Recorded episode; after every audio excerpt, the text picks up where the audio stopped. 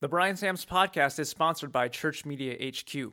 Failing to plan is planning to fail, and many churches have proven this statement to be all too real when it comes to their media and marketing. That's why Luke Clayton and the team at Church Media HQ want to create a 90 day plan to help your church connect with more people. After you share a few details about your church, Luke and his team put together a custom tailored plan for effectively promoting upcoming events, sermons, and more at your church for free. Whether you choose to hire his team to execute that plan or take that plan and do it yourself, Church Media HQ just wants to see your church connect with more people. And listeners of the Bryan Samms podcast can get started with a paid membership for as little as $99 and enjoy exclusive discounts on other Church Media HQ services. See the link in the show notes or visit churchmediahq.com slash Bryan to sign up for your church's free 90-day media plan today and see all that Church Media HQ can do for your church. That's churchmediahq.com slash Bryan. You're listening to an ongoing discussion on life, leadership, and ministry. This is the Bryan Samms Podcast. Hey, everybody, welcome back to the Bryan Samms Podcast. This is your host, Bryan Samms. And today I am excited. I'm joined by my friend and fellow pastor, Jake Potter. Jake, welcome back to the Bryan Samms podcast. Man, honored to be here again, Bryan. I love your podcast, love what's going on, and it's just honored honored to be here on the show again, man. Absolutely. Last time we talked about preaching, and then of course, just actually as we're recording this last week, we got to preach together in Washington. That was awesome, huh? Yeah, man, that was a great trip. Wonderful. Man, and I'm I'm just going to be honest on the air. I mean, here's just the reality: is that we went steelhead trout fishing, and I hooked a monster, but I couldn't get him in the boat. Period. Jake got him in the boat, so tip my hat to you, man. Well done. well, man, that was fun trip. I got lucky, and sometimes it's better to be lucky than good. Yeah, so. yeah, yeah. Great times, and uh, actually, Jeremy's coming on the podcast here in just a couple weeks to talk about some uh, things, and I'm excited to have him as well. But uh, you and I were actually talking uh, in Washington, and it kind of led to this idea of uh, this podcast. And I, I kind of shared with you, we were all together, but I was sharing with you a story of, of a mutual uh, acquaintance who essentially, like many guys do, kind of got into a church situation where really he just wasn't a fit. Bottom line, probably should have never been there. Just he went there, moved his family literally all the way across the country, took a church, and obviously within a couple years, actually I think less than a couple years, things were not going well. And sometimes that happens. Sometimes there's problems and difficulties, but I think I think this was a specific issue. I think um, ultimately he ended up, frankly, going to the wrong place under the wrong circumstances. And sometimes there's just not a fit. Sometimes people just aren't compatible. And uh, so, I, you know, you chimed in and we were, you're like, man, we should talk about, you know, that sometime about, you know, basically interviewing for churches, starting new, uh, starting new ministry positions. And so, so we're going to kind of label this uh, surviving the transition to a new ministry position. And, and our listener base is going to be uh, younger, obviously, a lot of guys that are not yet pastors.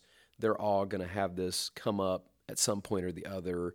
And frankly, it's not too uncommon that even pastors have ministry transitions from time to time.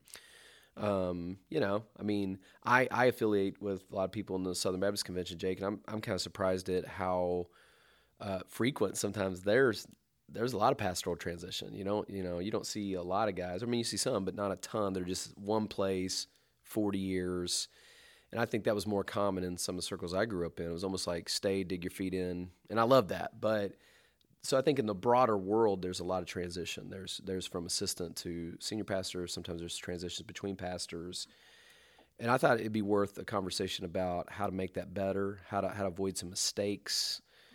And I wanted you to come on and start uh, because you had a unique role before you became a senior pastor up at Rosedale Baptist Church. And I just wanted you to kind of talk about what your role was because I don't know. I know if I didn't know you personally, it may not really come out as much that you had a long term role in a very unique ministry position. So, why don't you just tell us a little bit about your role there and how that related to personnel and stuff? Yeah, so I, I, was at Rosedale there with uh, Dr. Tool for for almost 14 years, I think, on staff full time for 12 or 13. And um, the end, of the last couple years, probably the last five years, I was there.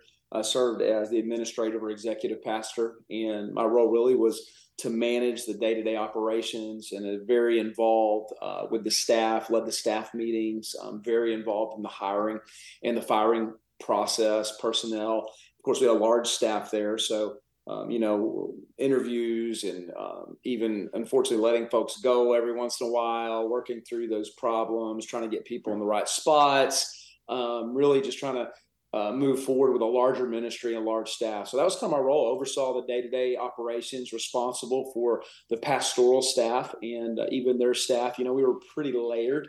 Um, we had, of course, our, our, lead pastor, and then me, and then um, seven or eight assistant pastors under there, and then some of them even had assistants. You know, so really uh, towards the, the last few years, my main responsibilities were managing the staff. Hmm. And uh, so that that's kind of just the, the quick synopsis and oversight of that.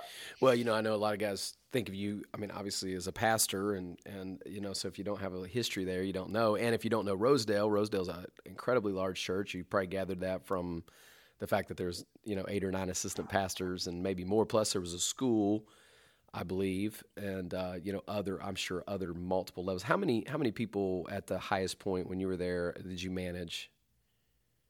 Well, total. I mean, I, I was di- directly responsible, obviously, for those main staff, and then they had staff under them. So I mean, we had eighty something employees right. full time plus part time people, um, including the school. Yeah. Um, so, so there was a lot. I mean, my Thursdays consisted legitimately of ten minute increments till from eight o'clock to about one o'clock, just meeting with different staff members um, who were over, you know, specific ministries or area of ministry. Wow. Yeah. Um, so, so, I had to learn. Of, yeah, go ahead. Go ahead. Yeah, I just had to learn by fire. I mean, it's not stuff you were trained for. Um, obviously, a lot of different personalities, a lot of different giftings, and when you're dealing with that many people, a lot of different issues. Mm-hmm. Um, so, you know, the personalities, the emotions, the uh, uh, all of that stuff, you know, you you got to figure some things out during that during that process. Right. So you did obviously whenever somebody was uh, looking for a position, if there was a school teacher, assistant pastor, music director, you were beachhead on the spot, storming, you know, taking care of the initial. Yeah, on the on on the church side 100% on the school side for the administration yes but the teachers the administrator kind of and me and pastor tour a little bit involved final say stuff um, yeah. yeah. so definitely involved and then of course on the church side um, I was kind of the I would lead the whole process till that final stamp yes or no, um, kind of weeding out, kind of going through, making sure they're even a fit before they we would even really uh, get them to where pastor was to make the final decision. Right on. So obviously, I'm sure in that amount of time there was probably some, you know, you got somebody in and and you know maybe within a very short amount of time you were like oh boy this is probably not going to fly i'm sure that happened right Oh yeah, absolutely. So, I mean, that's just that just happens, man. It's happened to me on uh, a real micro scale too uh, in the past. So it's I think it's inevitable, right? If there's well, every everything looks good on paper, mm. and it's really hard to and you can go through personality tests you can get the resume you can meet with them you can call references which that's another topic um, and until you're in the trenches, until you're in the day to day with the other personalities, with the other giftings, man, you really it's really hard to know for sure until you're in in the heat of the battle. So, are there any on both sides, like your side or their side, any like mistakes that stuck uh, stuck out to you? Like, okay, these guys did this wrong, or maybe we did something wrong in the process that could have been corrected. Maybe just common mistakes people make in that process? Yeah, I think a couple of them are is sometimes we hire someone just because we like them and mm-hmm. they don't necessarily have the giftings to fit the position that we need. Um, that was one of the things, and I, I, I mean, I, I want to work with people I like with. I, I like. I want to uh, serve with people that I connect with well, and they may not be the best person as far as the giftings for the spot that you're trying um, to fill. So that's one right off the bat. The second one that I think of just off the top of my head is um, many times when someone is coming from another ministry and we call their pastor, um, unfortunately, the pastor is not always completely honest with us about why they're leaving or what their real issue was there. Does that make sense? Yeah, I mean, I've, sure. I've had multiple occasions where good pastors that we would all love, man, we're trying to, you know, somebody's transitioning from their ministry and they want to get rid of them, you know, so they're not necessarily sharing everything that they should. He's the great. I had one, for instance, that the- let guy go for the exact same reason the other guy had to, and he never told us he had to let him go. Mhm. Um, he gave us a A plus recommendation. So you have to be careful. You got to ask questions, even to the references, and try to not get them in a corner, but pin them down to make sure there's no stone unturned Absolutely. um, on that stuff. Yeah, and I think that's a good word for uh, guys that have to let people go and transition out. I know me, uh, I've been brutally honest with people and shocked sometimes how it continues. Like the, the thing keeps going forward. Like if you were to call me, for instance, and you were to say, hey, I'm looking for this guy, and there was a real issue, I'm going to tell you, hey, look, man, um, I, this is the problem. I, if I were you, I wouldn't do it. And it shocks me sometimes to see guys go on after. It's almost like it's almost like some guys, if they're not careful, they call the reference absolutely out of obligation without really taking heed. Like you done made up your mind. So if you're going to hire somebody, I would encourage anybody that's going to do the hiring thing, man, allow the honesty to take root and take heed. Uh, if there's an issue like that, don't be so desperate that you don't um, that you miss or, or overlook something. And I think it's Sure. I think it's sad too, Jake. Honestly, I think a lot of guys, for whatever reason, honesty just falls on hard times. I mean, I don't know if it's I, I don't know what it is, but my goodness, we're talking about people packing up their bags, moving across the country. We're talking about thousands of dollars in transition. We're talking about getting a church amped up for a new role and then it being deflated real quickly. I think we should take it a little more serious sometimes than maybe uh, my experience has shown. Yeah, and the other thing that I've really started doing now, I've just learned the hard way, is I want to hire people that already love my church. I don't want to just put somebody in a position. So part of my process is now, and I've learned this the hard way, is I want them to come, I want them to be in services multiple times. I want them to say, you know what, even if I wasn't a staff member here, I would be a member at this church. And I think that's one of the the issues that that can happen too. We'll hire someone and they'll come just because they're looking for a job, and they don't even love your ministry. They don't love your philosophy of ministry. They they just want a career. They're they're they're not called there. It's not a hey, let's do this for life type uh, hearts knitted together type thing. So I think that's a huge part too, Bryan. Is man, do they love my ministry already? Do they love our church? Do they love this area? Um, you know, and obviously some of that's going to grow as they get there. But if they already hate your music or they already don't like your style of preaching, or they already don't like the preferences that you have for your your staff and your corporate standards, man, that's going to be a train wreck. But so many people dive into those situations where they already don't agree, and it's hard enough when you do. Uh, you know, do lockstep on those things already. Yeah, that was kind of the second question about chemistry between the staff and the and the leadership. Of course, you know, at Rosedale, you're talking about a larger church, but it, but in your church, which is a little larger than mine, you you have more direct lead pastor connection with your assistants, and so do I. Um, and that chemistry is so critical. And I love what you said. Uh, uh, Dean Inserra is here in Tallahassee, Florida, and he said he would not hire somebody who was not already a part of the city church. So he he exclusively hires within, which is a move that I've made. And interestingly enough, for you at least, I'm not saying that it's philosophical, but it, it worked out that way with Matt um, at your church. You're an, uh, an assistant who was already there, already engaged, already leading worship. How valuable is that? it's huge because I already know what I've got. I've already worked with them for two years. My one of my other staff, Colin, was here uh, as an intern, and I, that's one thing that I'm doing now. When I'm hiring those younger staff members, I'm trying to bring them in for a summer, no strings attached. Let's just see how this goes. See how he connects with my people. See how he connects with me. See if our personalities work good together. I, I think that's crucial. And then they already know your church. They know what the they know what stylistically it's going to be like. They know what those backroom meetings are already like. They know uh, what to expect. You know what I'm saying? And I Yeah. think that's just a big deal. People get in these places and they're just totally blown away uh, because when you know, back in the day, what we would do is, and I've still been guilty of this. I mean, somebody comes into town, we know we want to hire them. We're going to wine on them and dine them. They're going to see our best. It's kind of like social media. They're seeing the highlight reel. The best songs are going to be sung. The sugar stick sermons are going to be preached. They're going to be hanging out when everything's perfect.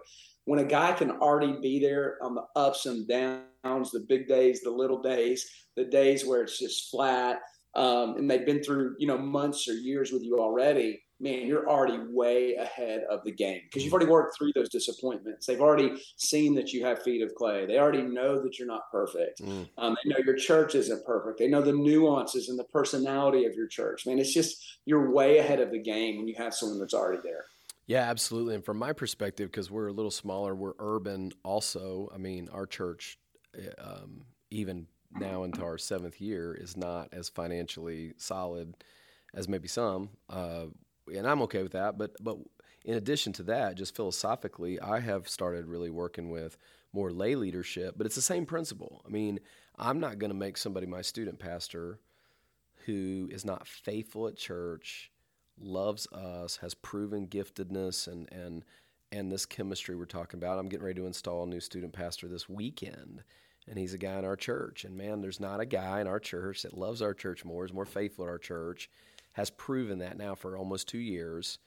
What a better chance I've got for a high success rate by this kind of model rather than, hey, let's call such and such Baptist college. Let's get 50 resumes sent over here to us. Let's plow through these and let's hire a very high impact player like a youth director or a worship guy when it may not work out very long at all. I think that's a that's something that these guys should pay attention to chemistry is so important and i try not to hire someone exactly like me personality wise because it can just cause a ton of issues. I need guys that may be a little bit different than me. So if you're a motivator and you're uh, maybe an exhorter sometimes having some guys that are gifted intellectually or more organizationally trying to fill in those holes that's a common principle fill in those holes where you're weak you know? So don't be scared of that man. There's guys that may you may be a jock and they're a nerd that may be a good thing you know what i'm saying? That's, that's a that they can fill in those uh, personality differences. And I, I by design hire guys with different personalities than, than I have. Um, you know, and there's some tests you can have out there they can go through that really will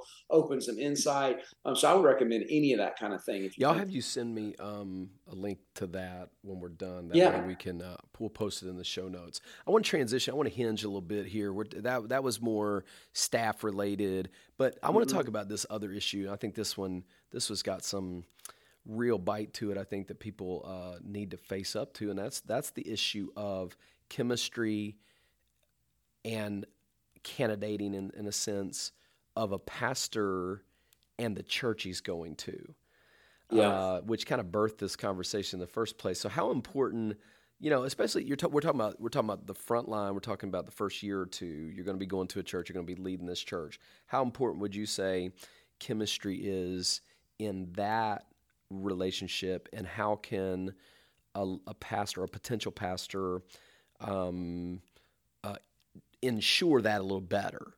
You know, yeah, like, that's a great, yeah. that's a great question. Um, two quick stories on this. I have a friend that took a job at a church, took a pastorate, big church, got there, moved his family there from a good church. Was preaching Sunday night, and he said he looked out in the crowd, and it looked like his wife and daughter were sitting on an island by themselves. He realized at that moment he had made a huge mistake.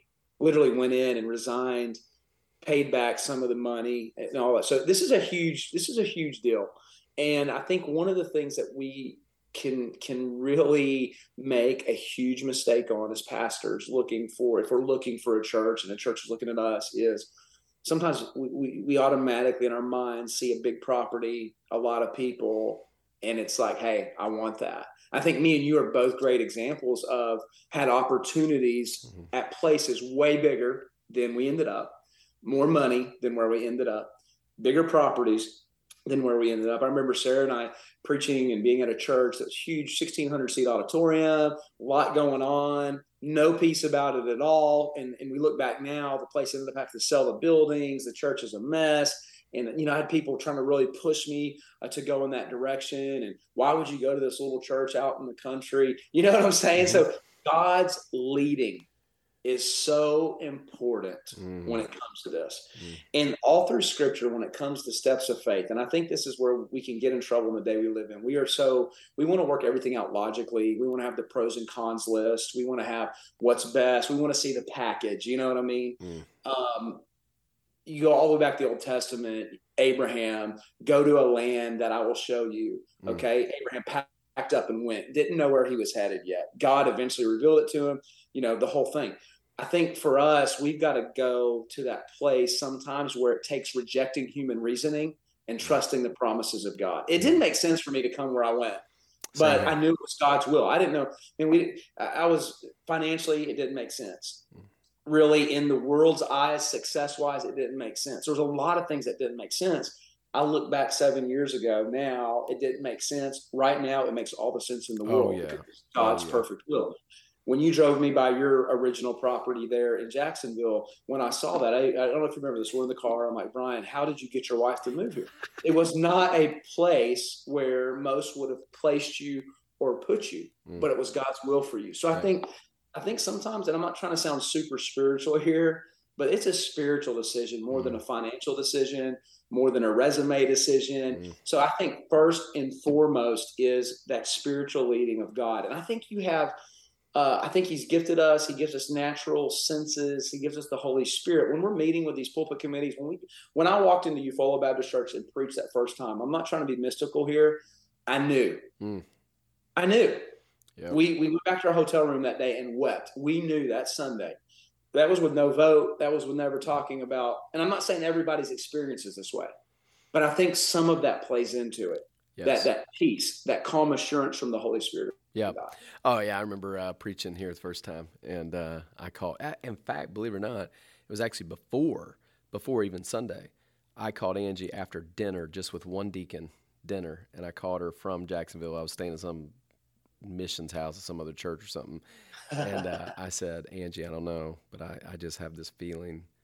This is there's a there's something possible here, and that man's still with us, and he's one of only ten people that still attend our church. I knew there was something there that God knit our hearts, sure. even knowing I was going to have to go through a major overhaul. Now, I didn't know all that that was going to mean, but there was at least a connection and chemistry somewhere Holy Spirit and me, me and somebody. There was something going on that I knew. As it relates to um, culture and needing, yeah. I mean, obviously, both of our churches, we're going to need transformation in a big way. Um, how important is it that when you first come, you have an honest assessment of where that is, and and, and maybe being willing to pay a price of what, to get it where it needs to be.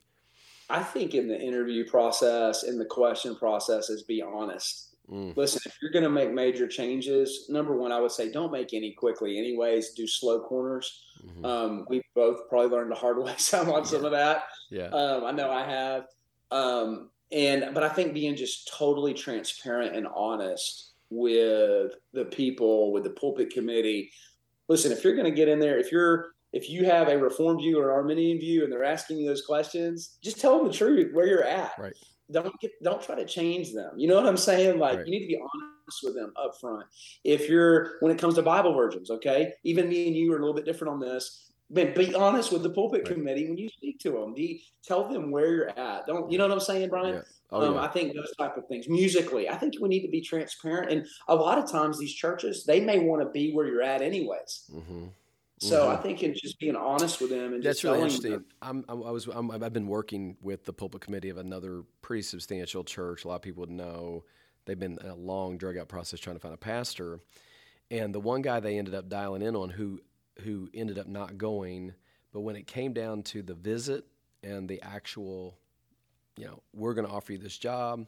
It didn't work out, but the guy told me how amazed he was at how much that those that church wanted what that guy had, who was completely different than they were, and the only way that they could have known that was that he was being transparent. And you That's hit right. some big ones, and I think there are some big ones. There are there are things that are really dear to people, whether you like it or not. Translations, music. Um, uh, stylistics, uh, things like services, uh, when we do what, and Sunday schools and Christian schools and all these kinds of things.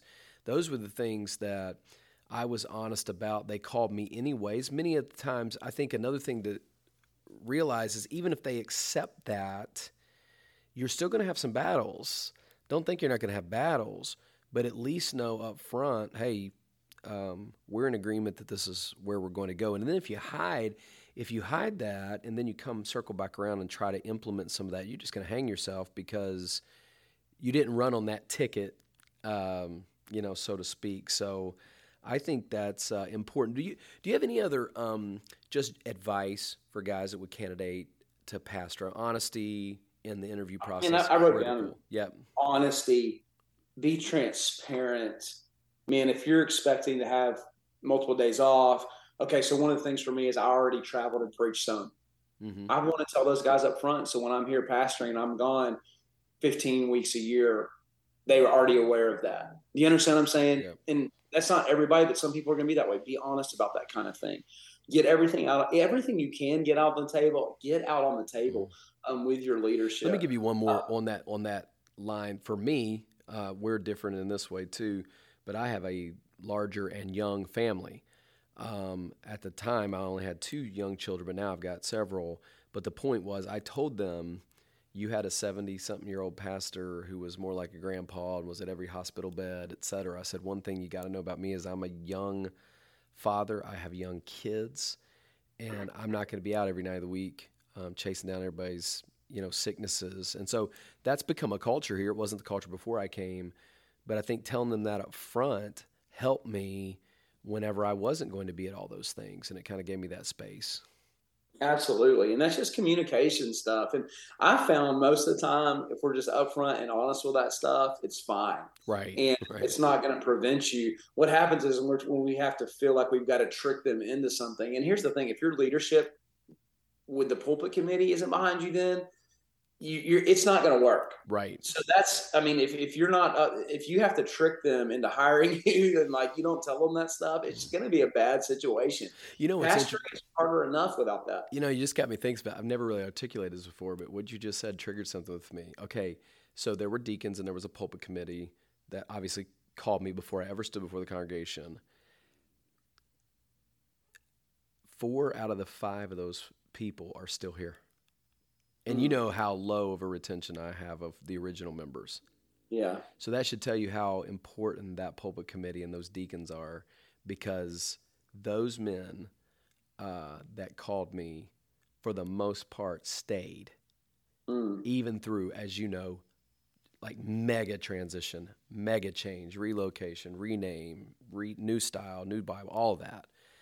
So that shows you how deep that if you got some if you're grinding with the pulpit committee and you're you're knotted up and you sent somebody over there one of the power players basically checking what you're saying and hey we're always going to do this. We'll never change that da da da da you better really think twice yeah that's right. before running and into I, that.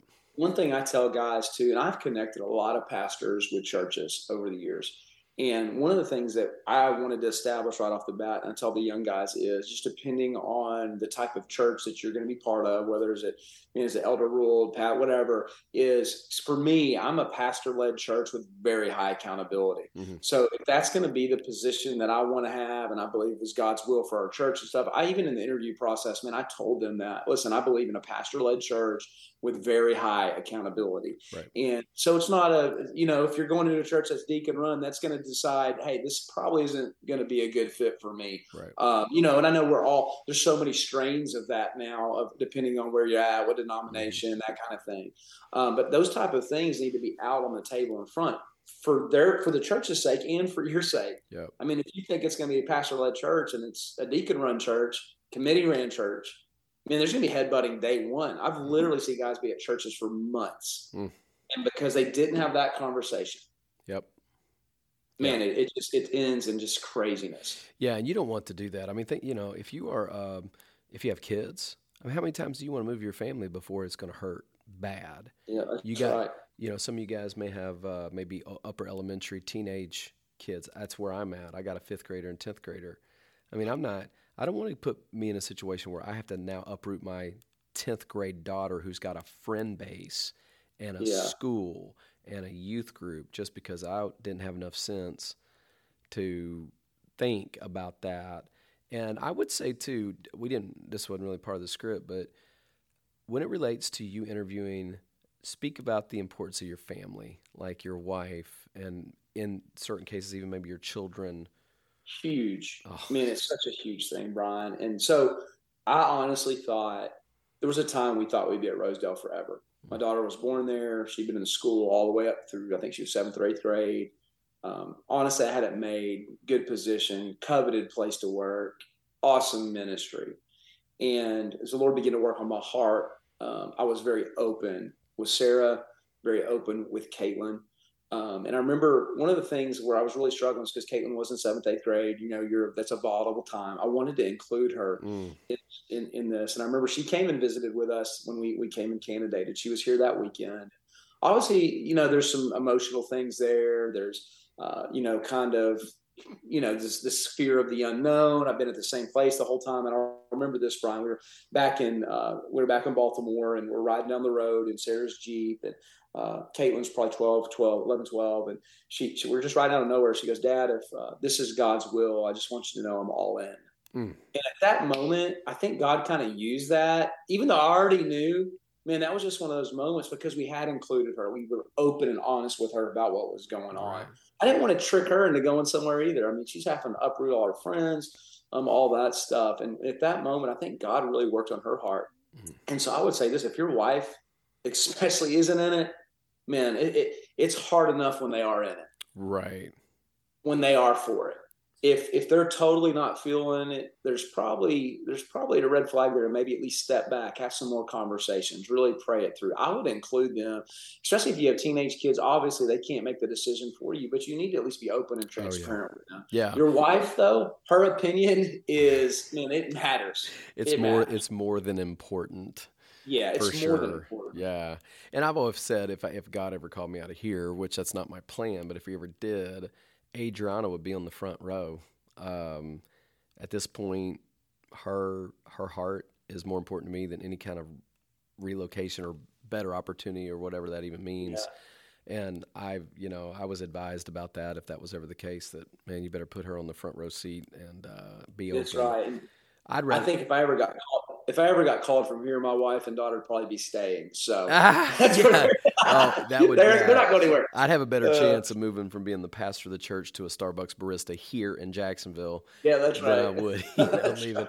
Well, man, that's awesome advice, Jake. I'm going to put um, maybe our email addresses up on the show notes too. Maybe somebody out there might want to uh, yeah. connect with us. I know we're always loving these preacher talks. And so, Jake, thanks again for yep. coming on the podcast. You, love you personally, and, and yep, thanks for also too, for investing in the audience, man.